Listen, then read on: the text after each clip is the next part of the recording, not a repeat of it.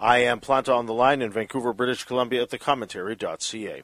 Jen Sookfong Lee joins me now. The acclaimed author is the co editor uh, with Stacey May Fowles of a new collection of essays, Good Mom on Paper Writers on Creativity and Motherhood. The pieces look at whether a devotion to literary life can coexist with parenthood. Does the artist have to sacrifice art for love or vice versa?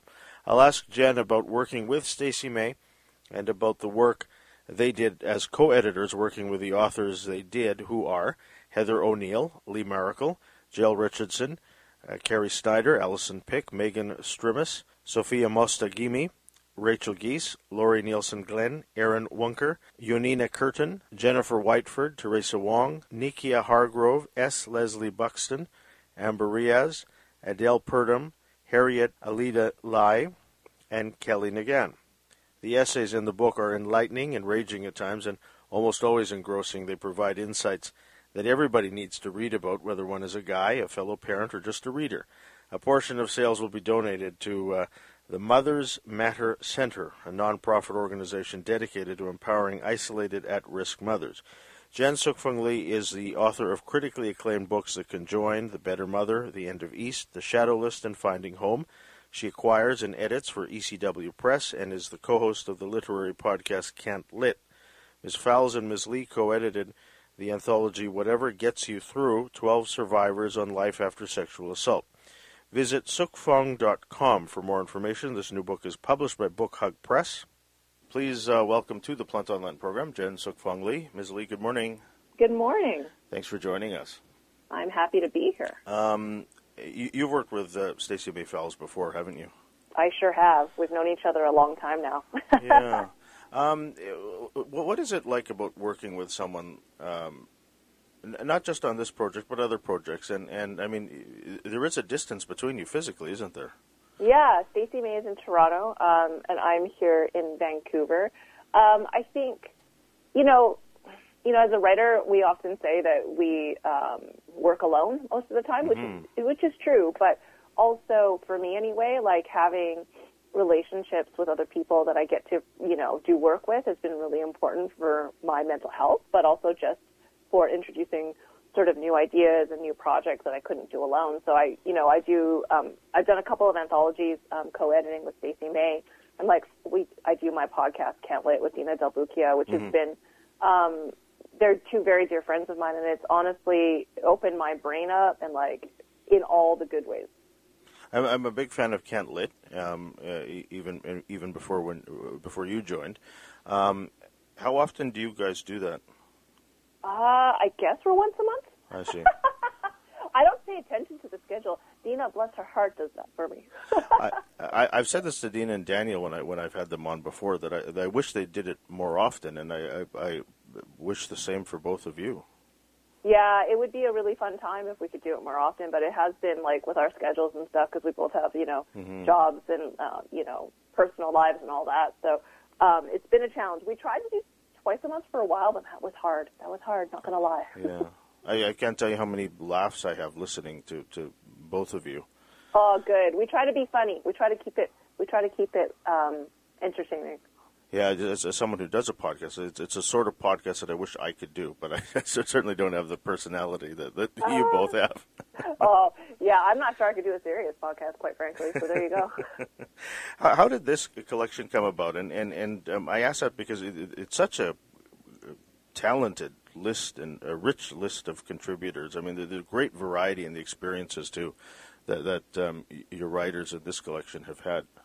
Yeah, you know, so I guess what happened was when we were um, putting together and then promoting our previous anthology, uh, Whatever Gets You Through, which is an anthology of essays um, by survivors of sexual assault. Mm-hmm. Um, Stacey May and I, uh, she was a very new mom.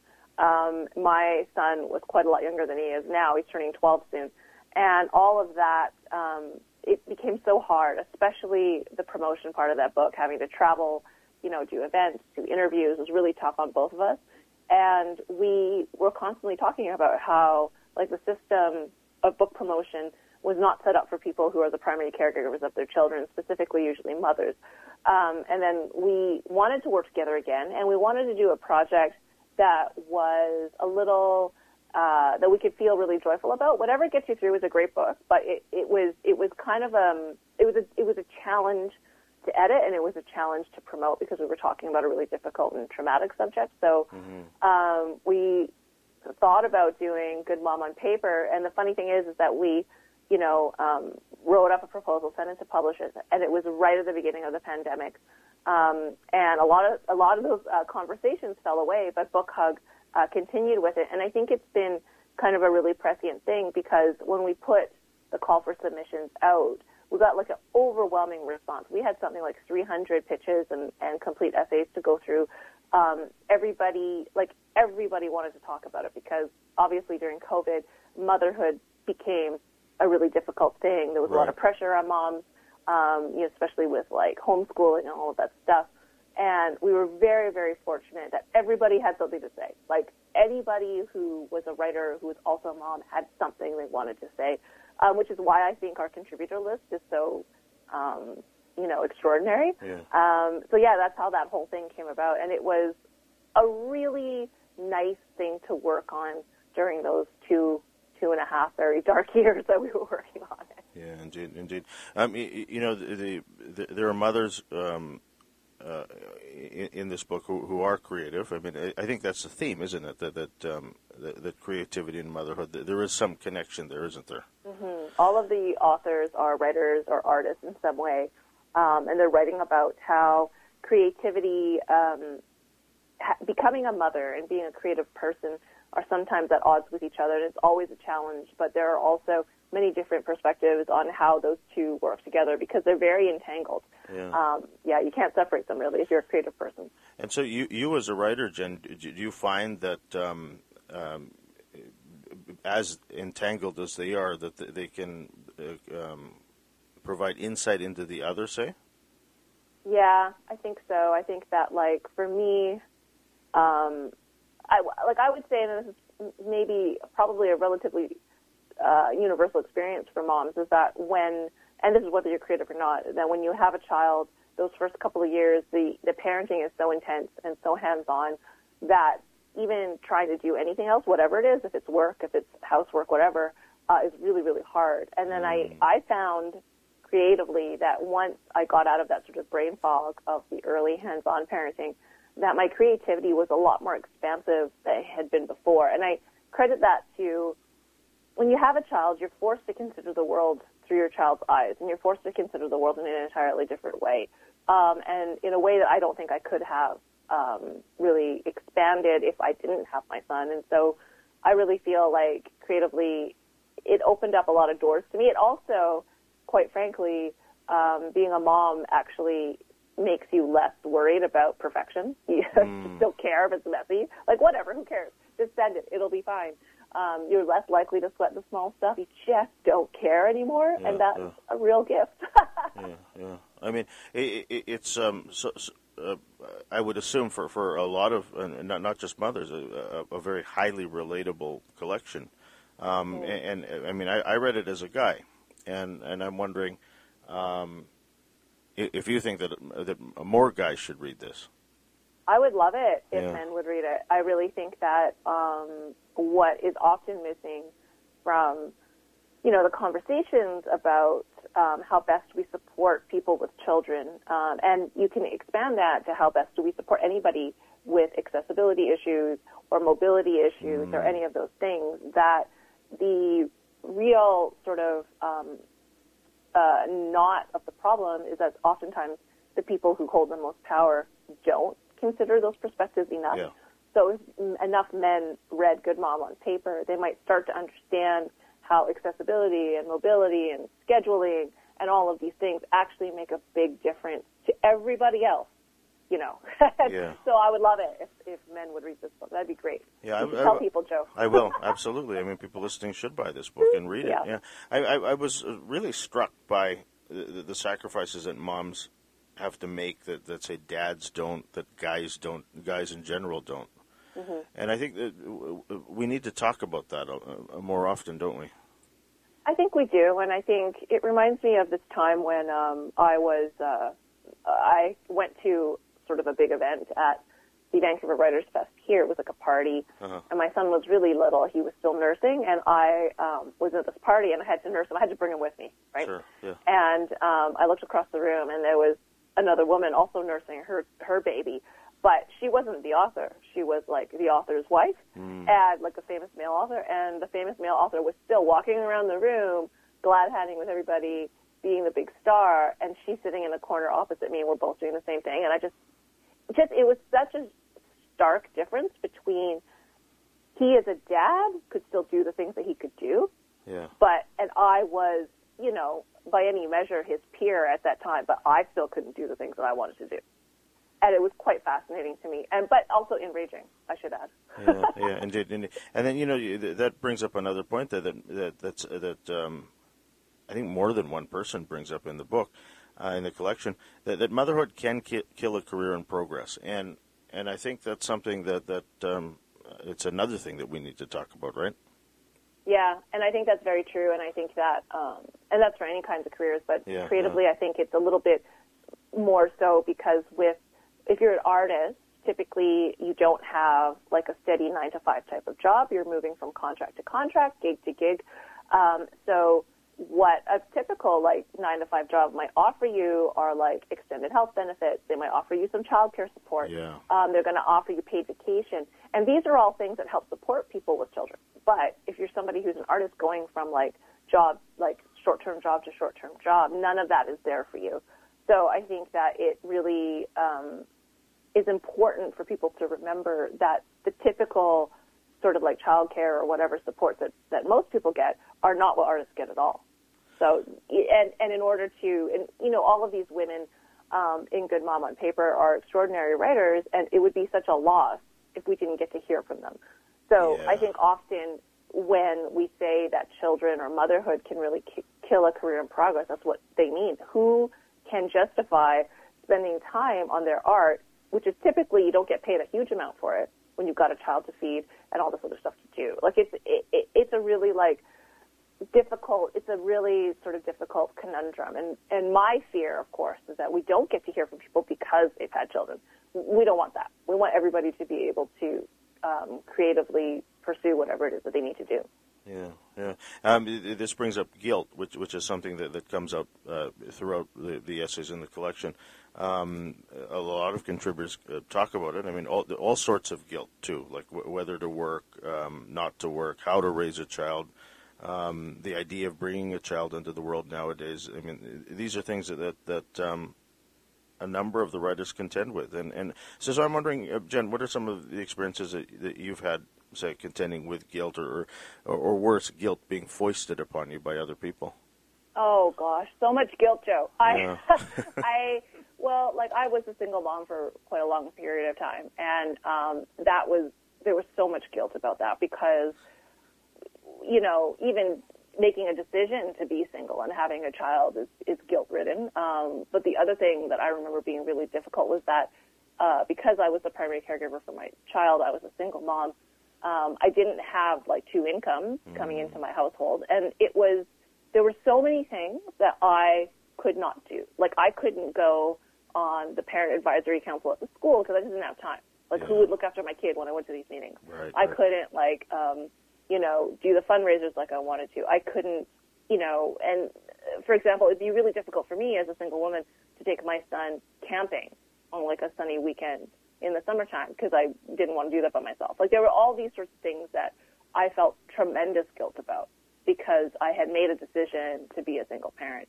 Um, and it was often quite crippling, right? Like you'd, you'd hear, you know, after spring break, people would be like, oh, my dad took me fishing or, you know, my dad took me, um, to camping or whatever, or we built a, you know, a shed in the backyard and like, you know, my son and I didn't do those things.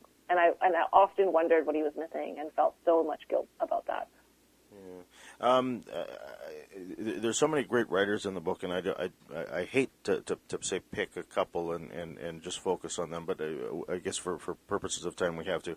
Um, so, someone who I, I have long had a, a, a great admiration for, I like her personally, is, is Jónína Kirton. And um, the, the essay in, that um, she wrote in the book is such a powerful piece. Um, I, I, hope you don't mind. We we spent a couple minutes just talking about her and, and it, uh, because yeah. it's such an important piece in the book too, and, and and and a beautiful one at that.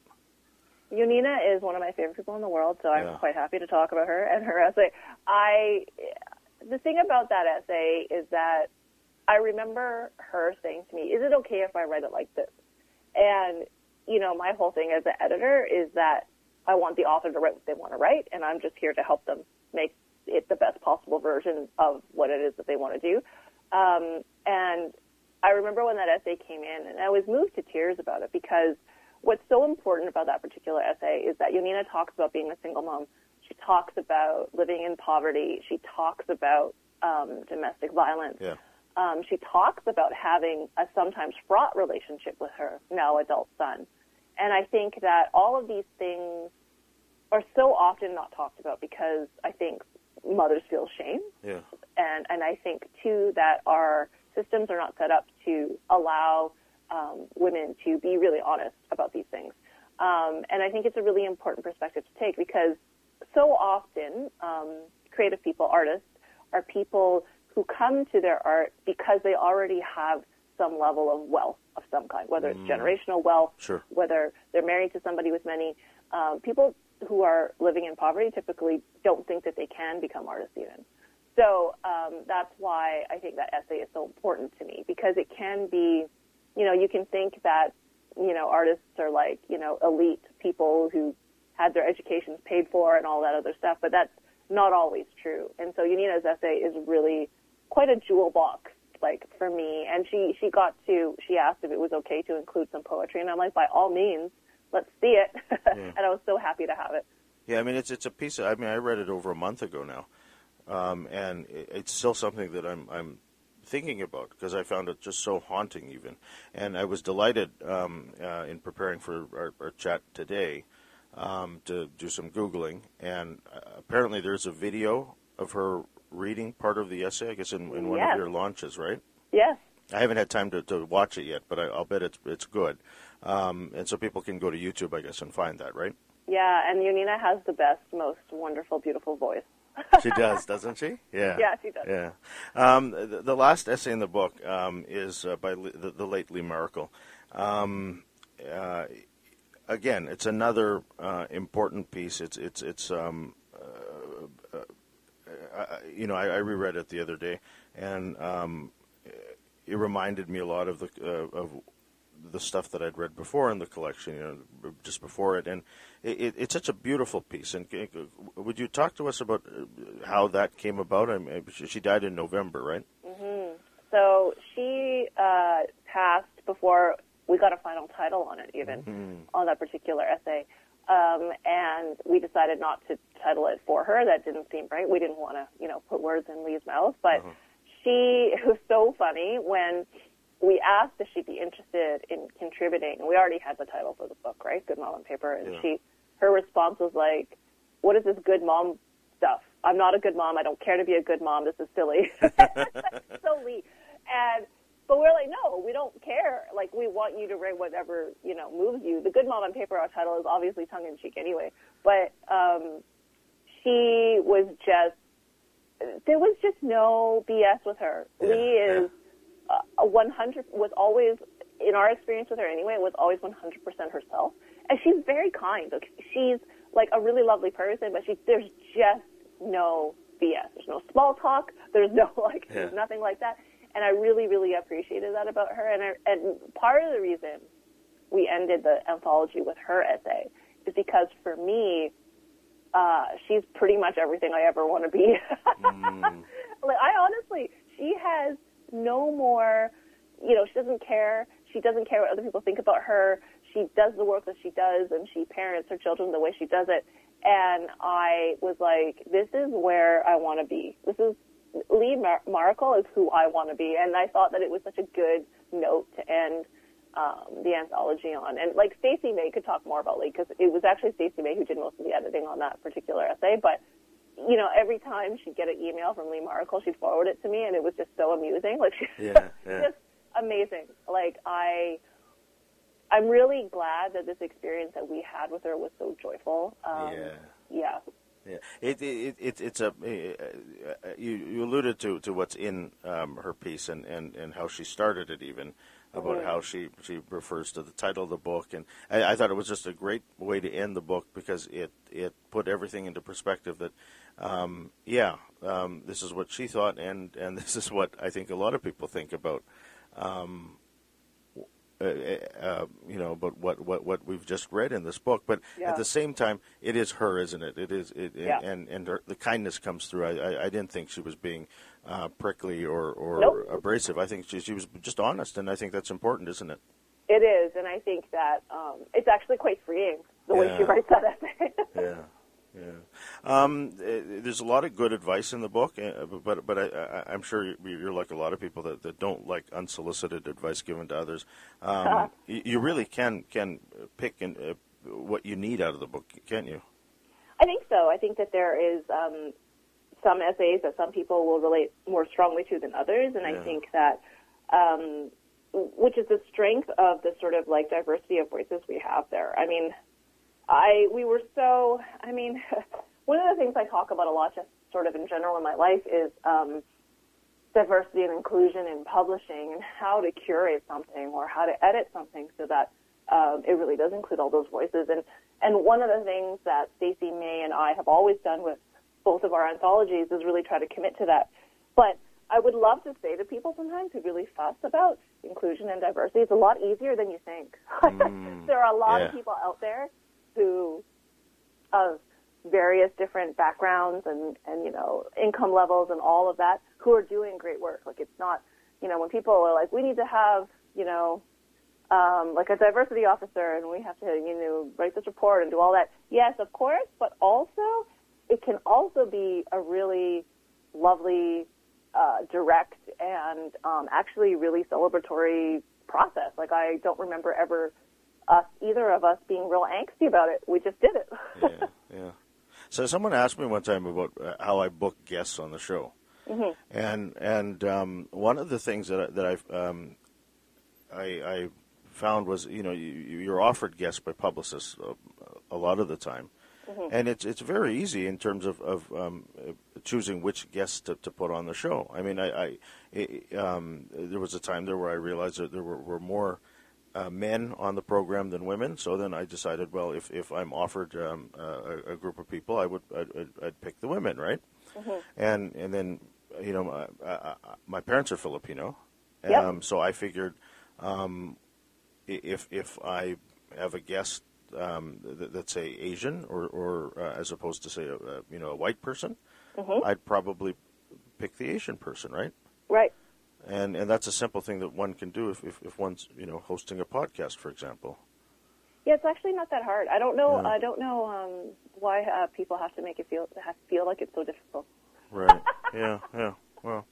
Um, in, in terms of, of, of book promoting, um, which is something that we're both familiar with, I mean, uh, in, in terms of me doing this this podcast, um, there, there's a I always see on Twitter or um, on social media someone referring to, to their book's release as its birthday, or that they've just birthed the book. There's an essay in the book um, where it suggested that, that people should stop doing that.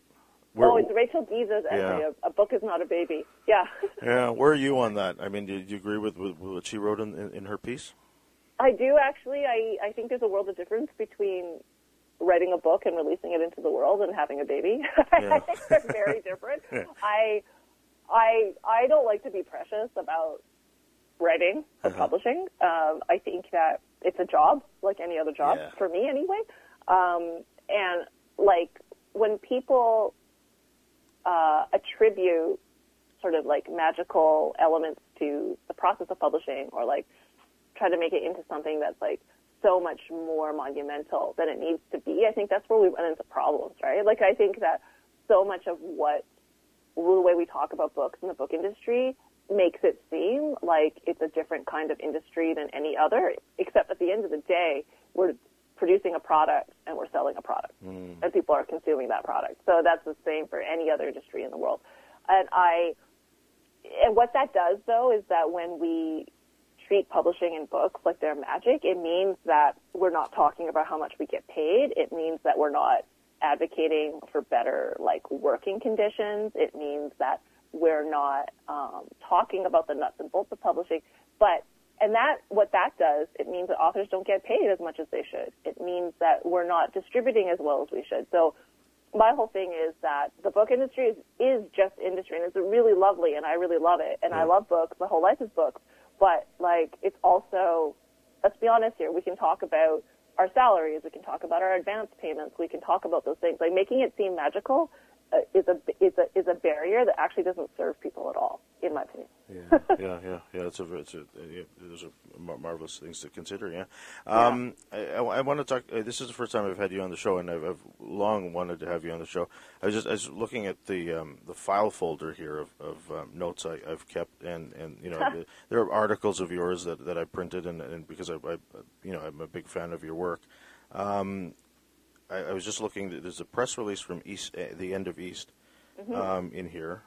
Um, that's that, old, Joe. Yeah, old. 2007 was when that came out, and that's yeah. I, that's the first time that you reached my orbit because I remember uh, when I got the book and and and, and, and loving that and enjoying that. Um, in terms of your own writing over the, these past um, trying to do the math in my head. I'm not very good at math. Since 2007, um, you seem to have moved from, from one genre to another, from fiction to poetry to, to say writing for young readers. Have you found that um, easy? Say. Have I found Mo- moving Sorry, moving from one genre to another? Is it easy? Not easy in terms of, of um, because I mean a, lot of it has to come come out of necessity. I'm assuming, yeah, right? Yeah, um, yeah. But but in terms of, of where your mind is in term when you write, I mean, mm-hmm. is is it a different mind when you're writing say fiction as opposed to say writing poetry or writing for for a young reader?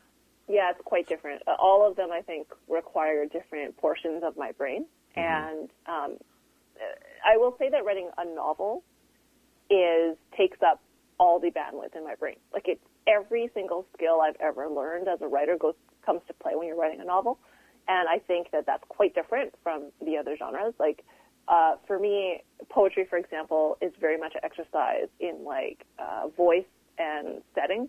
For um, children's books, they're so my I typically write uh, nonfiction uh, uh-huh. for children, yeah. and what my jam is explaining very difficult concepts to like middle grade readers. That's that's where I like to. That's where I live, um, and that's a, a, a, quite a different type of skill to be able to. Yeah. So, for example, with Finding Home, which is about immigration and refugees, um, explaining those concepts to children is difficult. It's hard explaining those concepts to adults sometimes. Yeah. And um, that is a whole other skill set, and I think that it's really exciting for me because I am really bored if I'm not learning new stuff. Like, and it doesn't mm. necessarily have to be a new topic, although that's part of it.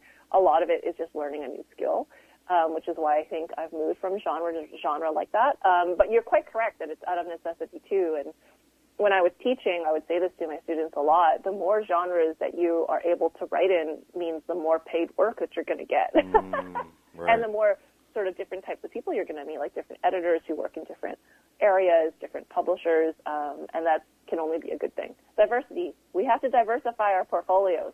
yeah, yeah, yeah. Um, eh, but, but I'm sure you get asked by fans um, about the next novel, say. Um, oh, they're always asking about the novel. well, what do you tell them? I am working on a novel right now, and um, it's been kind of slow because I've been doing a bunch of other stuff, but mm-hmm. that's okay. And it's sort of a horror novel, sort of not, and it's got angry, what do I call them? Angry Asian lady demons in it.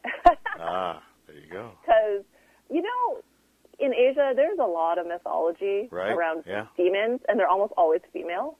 And uh, fascinating yeah. stuff. If you ever want to go down a rabbit hole of Googling, that is a real entertaining rabbit hole. yeah. Um, you're someone who I, have long admired, and, and, I can't tell you how much I appreciate you, you taking the time to chat today. Um, I, I, really appreciate um, not only um, uh, this chat we've just had, but but this collection especially because I think I learned a lot, and um, I, I, can't um, help but think that a lot of people who will pick up the book will will feel the same. Oh, thanks. This is so lovely. Thanks for having me on, Joe.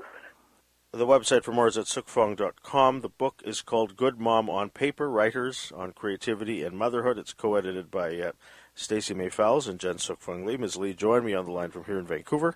I'm Joseph Planta.